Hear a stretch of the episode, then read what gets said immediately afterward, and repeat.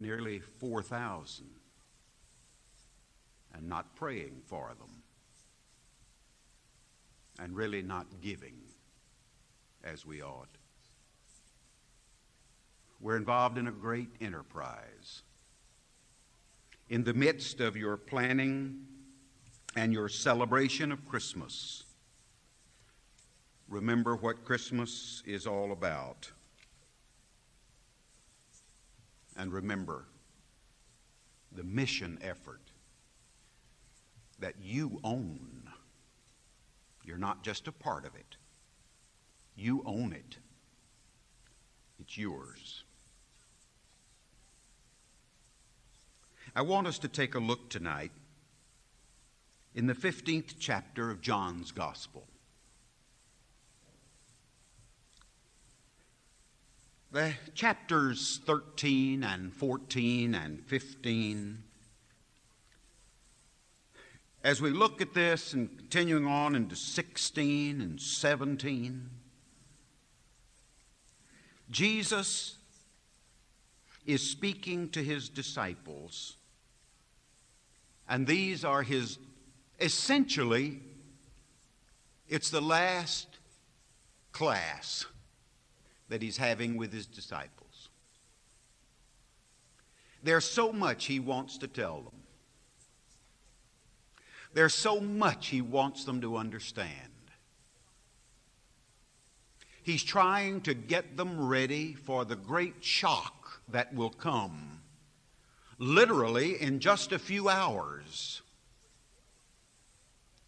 And when he tells them that which John records over in that 14th chapter when he says, Things are going to happen that you don't understand, and it will come as a blow to you, but don't let your hearts be troubled. You believe in God, believe also in me. In my Father's house are many, many mansions. If it were not so, I would have told you. Said, I'm going to leave you. And if I leave you and go, then I'm going to come back. And I'll receive you unto myself, that where I am, there ye may be also. He continues with the instructions, and we come now into the 15th chapter, where this instruction is an attempt on the part of Jesus to help them see who they are and how they relate to Him and how they relate to each other and how they relate to the world. You know, when you come right down to it, when you can get these three circles settled, you're a long, long way along the road of Christian spiritual maturity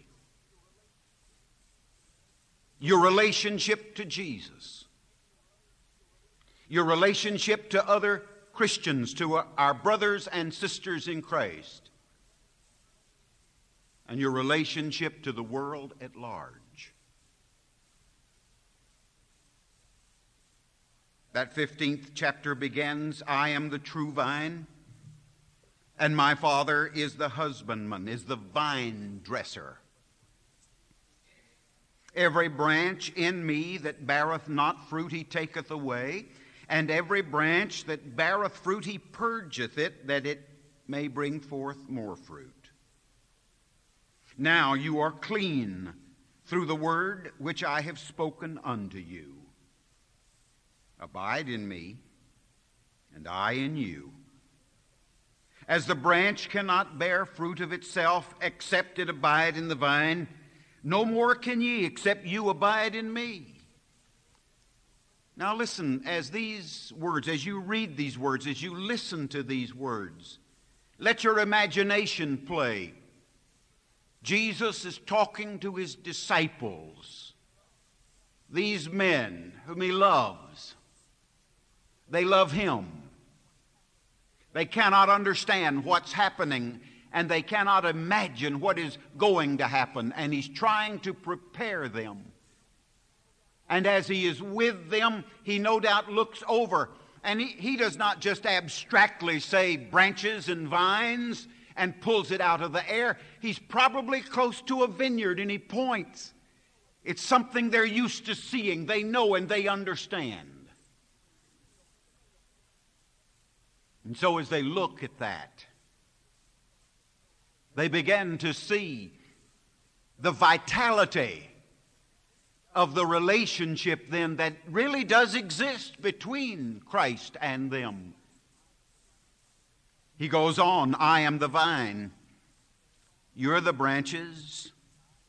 He that abideth in me, and I in him, the same bringeth forth much fruit.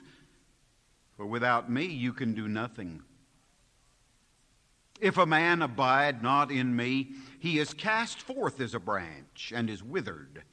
And men gather them and cast them into the fire, and they're burned. If you abide in me, and my words abide in you, you shall ask what you will, and it shall be done unto you. Herein is my Father glorified, that you bear much fruit. So shall ye be my disciples. As the Father hath loved me, so have I loved you. Continue ye in my love. If you keep my commandments, you shall abide in my love, even as I have kept my Father's commandments and abide in his love. These things have I spoken unto you, that my joy might remain in you, and that your joy might be full. My stars, how the devil has hoodwinked so many Christians, thinking that all that Jesus wants to do is to keep you from having a good time.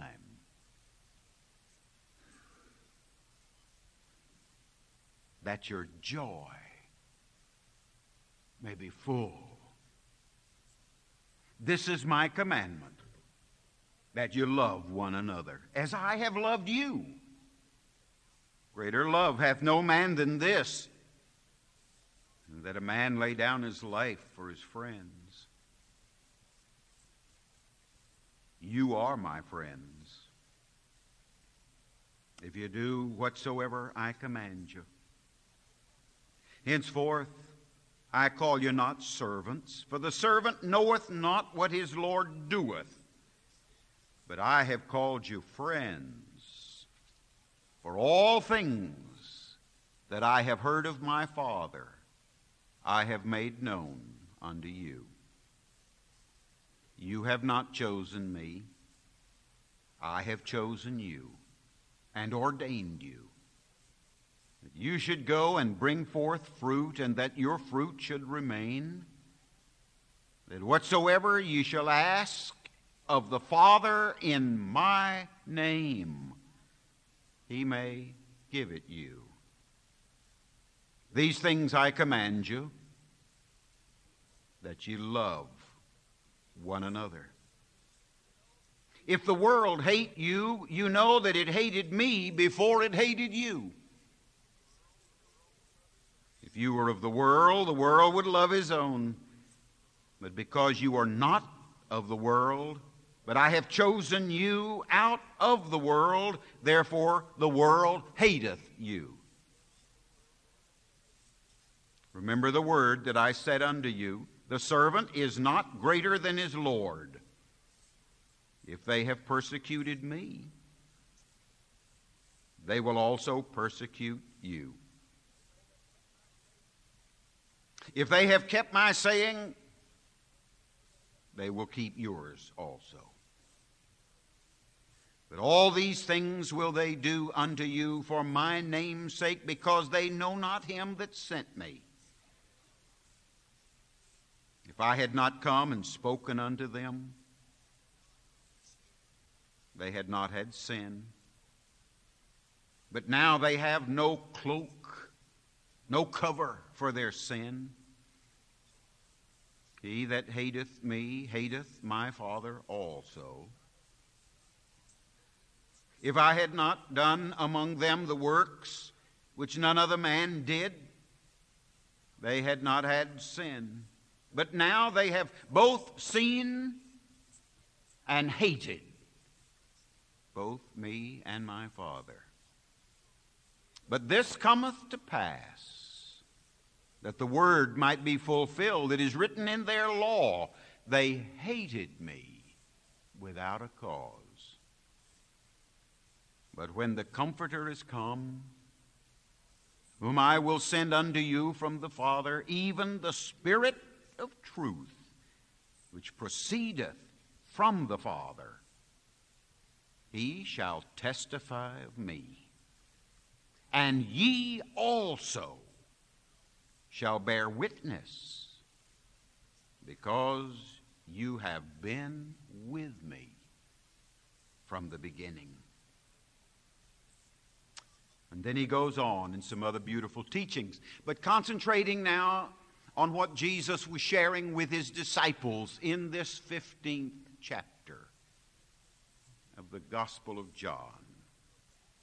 That first circle that we look at in the matter of relationship, Jesus was speaking to them about their relationship to him and his relationship to them it would not be very long before they would see him crucified.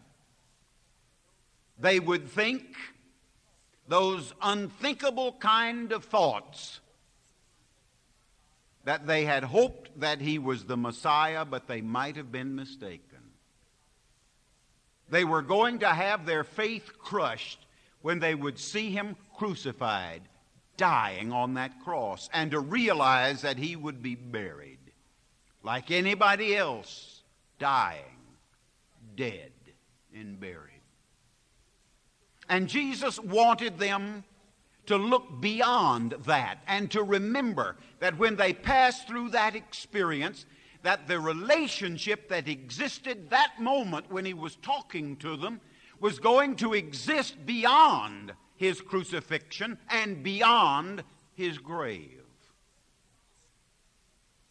The relationship then that exists between the Christian and Christ is the most vital kind of relationship in all the world. There is a oneness of life. Jesus said in that fifth verse, I am the vine, you are the branches. He goes on to say, a man had better get it straight in his head which is the vine and which is the branch, which is the master and which is the servant most often when we get our lives all messed up for whatever reason, in whatever arena of life, that we get confused and messed up, it's because we confuse who's the boss. When we begin to make the decisions that we ought to let Christ make, when we begin to make plans that Christ is the only one qualified to make. When we began to do things without consulting Christ,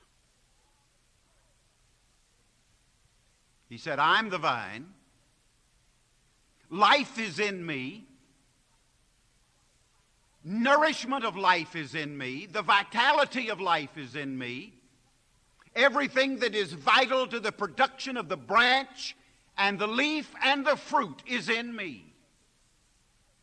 And if you abide in me and I am in you, then regardless of the circumstances of life, crucifixion, death, and burial, you will continue to exist and to live with a vibrancy because we will forever be connected in a vital way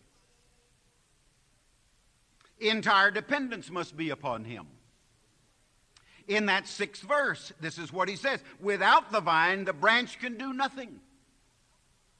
And when the branch decides that it can function easily by itself, that it does not need the vine anymore, then pretty soon the withering begins to take place.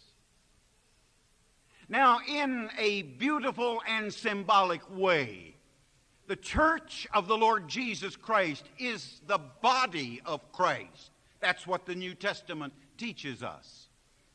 And when, anytime, anytime, anywhere, a member of the body decides I can exist and do just as well and grow to be just as much like Christ and produce just as much fruit and have just as deep a prayer life and be just as fine a Christian without being related to the church.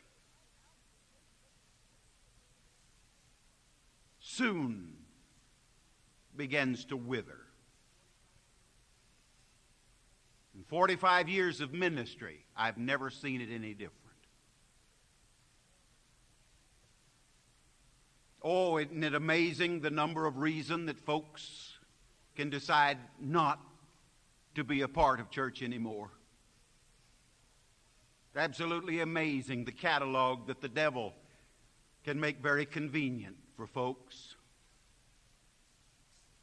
But anytime we separate ourselves from the fellowship of the church, we're on the way to spiritual disaster. Our entire dependence must be upon Him. If a man abide not in me, he shall become like a branch broken off and withered, and fruitlessness then. Over and over again, this 15th verse, Jesus is making a plea to his disciples. You're a Christian, you're his disciple. He makes a plea to you and to me. Bear fruit, witness of me, bring others into the kingdom of God live in such a way that you're marked by a Christian character. And as we said this morning about the dove in the dustbin, if we live in the world and like the world so much that the world cannot distinguish us from itself, then we'll not bear Christian fruit for Him. What's our relationship then to Christ? It is oneness. Our very life itself depends upon our relationship to Him. Our entire dependence is upon Him. For the very power of the living of the Christian life and the, and the doing of everything that relates to being a Christian. And it brings then the matter of partnership. I don't know how you would react if tonight when you got home, the phone rang and Lee Iacocca, by any sort of measurement, a man of success,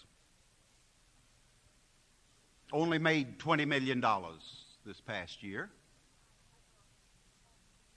If Lee Iacocca phoned you and said to you, I want you to be my partner. Got big plans for you. Know you can do it. And you'll share in all the good things that'll come out of that partnership. I don't know what you would do with such an offer but I rather imagine you sure would think about it. Well, over and over again, you have had an invitation to become a partner with one more successful than Lee Iacocca, Jesus himself.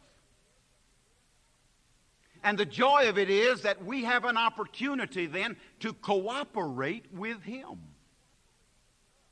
because He wants to cooperate with us in the task that He has given us to do. Herein is my Father glorified, He said in verse 8, that you bear much fruit.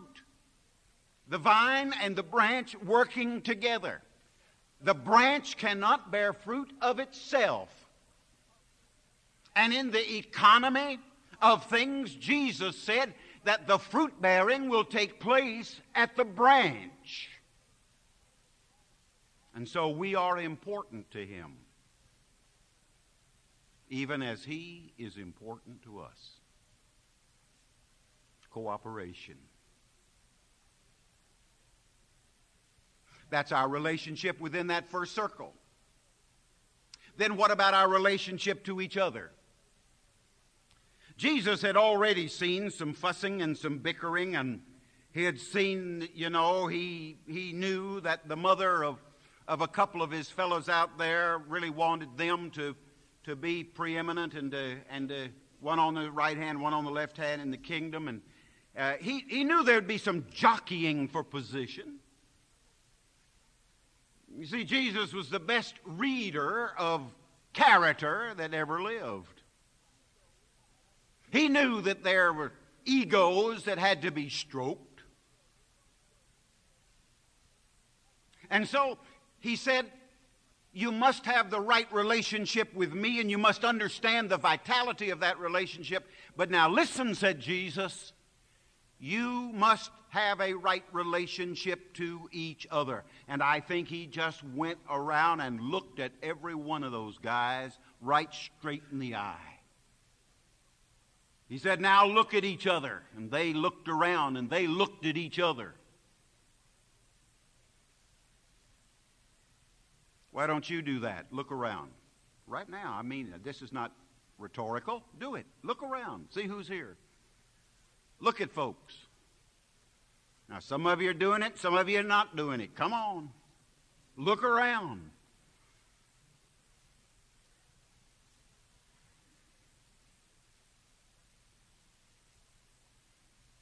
What ought to be the guiding, basic, ruling principle of your relationship with the people you've just looked at. Jesus tells us. He said, You are one in me. Together, there is a unity. Every single believer is a part of the body. There is another magnificent passage in the New Testament where Paul talks about the wonders of the body of Christ and each one having its own function and each one having its own part, but each one absolutely vital and essential to the progress and to the success of the church as it does its work in the kingdom of God. Jesus said the one underlying principle that I want you to exhibit and to have and to live by in your relationship to each other is that of love. By this shall all men know that you are my disciple, that you love one another. I'm so glad he didn't say that you like one another. Because there are some folks it's hard to like. But Jesus said, you're to love them. One of the shames of the day in which we live, and I don't know that it's been any different in any of the 2,000 years because I haven't lived quite that long to observe it all. But what I read about history, ours is not much different from any other age in the tragedy of the hatred some Christians have for other Christians. I just know my day and my time and my generation, and at this moment in the history of our blessed denomination, when some act and speak with such an obvious absence of love.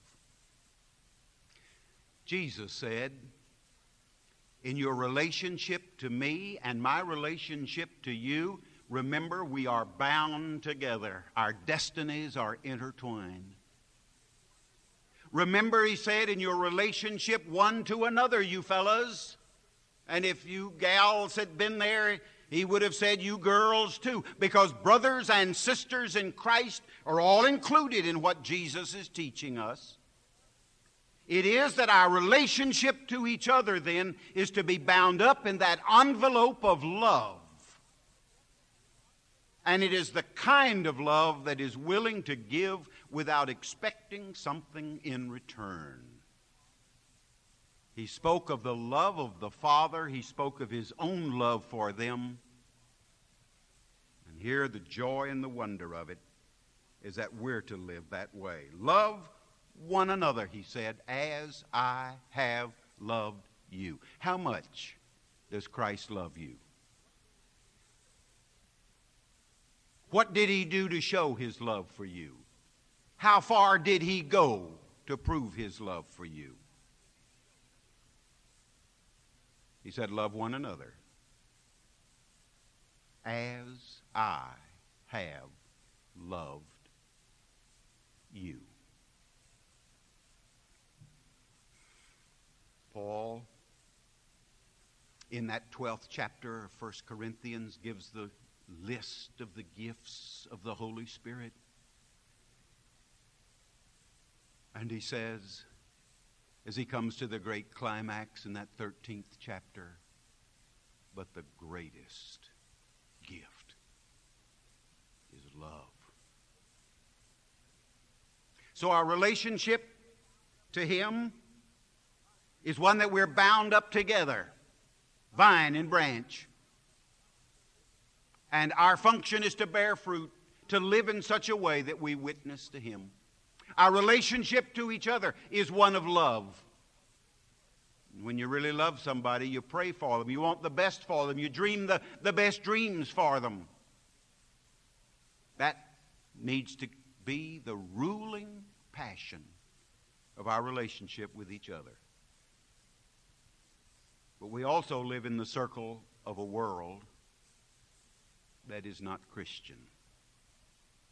What ought to be our relationship to that world? How ought we to live and to relate and to react to the world that does not know Jesus and love Jesus and love the Heavenly Father? Jesus made it pretty clear and pretty plain. He said, and we find it over here in the 19th verse if you were of the world, the world would love his own, but because you're not of the world, but I have chosen you out of the world, therefore the world hateth you. Why are we surprised when people who are not Christian misunderstand our motives in a desire that a community and that a city would be clean? And that the morals of our children would be protected. The world ascribes to us with a hatred the worst kinds of motives. Jesus said, Don't be surprised. So they hate me. And I'm not surprised because they hate my Father. Nobody likes to be hated. Nobody likes to look across a room and see somebody that you know just wishes you'd drop dead.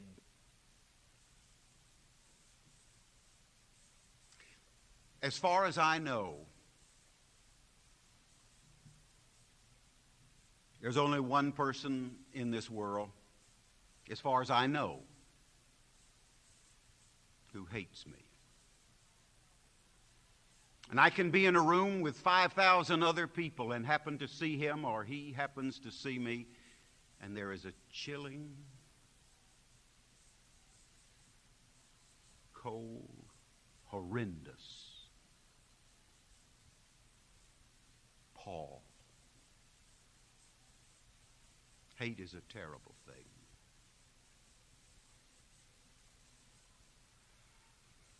But Jesus said, Remember the word that I said to you. The servant is not greater than his Lord. If they have persecuted me, they will also persecute you. If they have kept my saying, they'll keep yours also. But all these things will they do unto you for my name's sake, because they know not him that sent me. There's some comfort in that. But is that to be our only relationship to those who are not our brothers and sisters in Christ? Is that to be our, our only relationship to the world at large out there? No.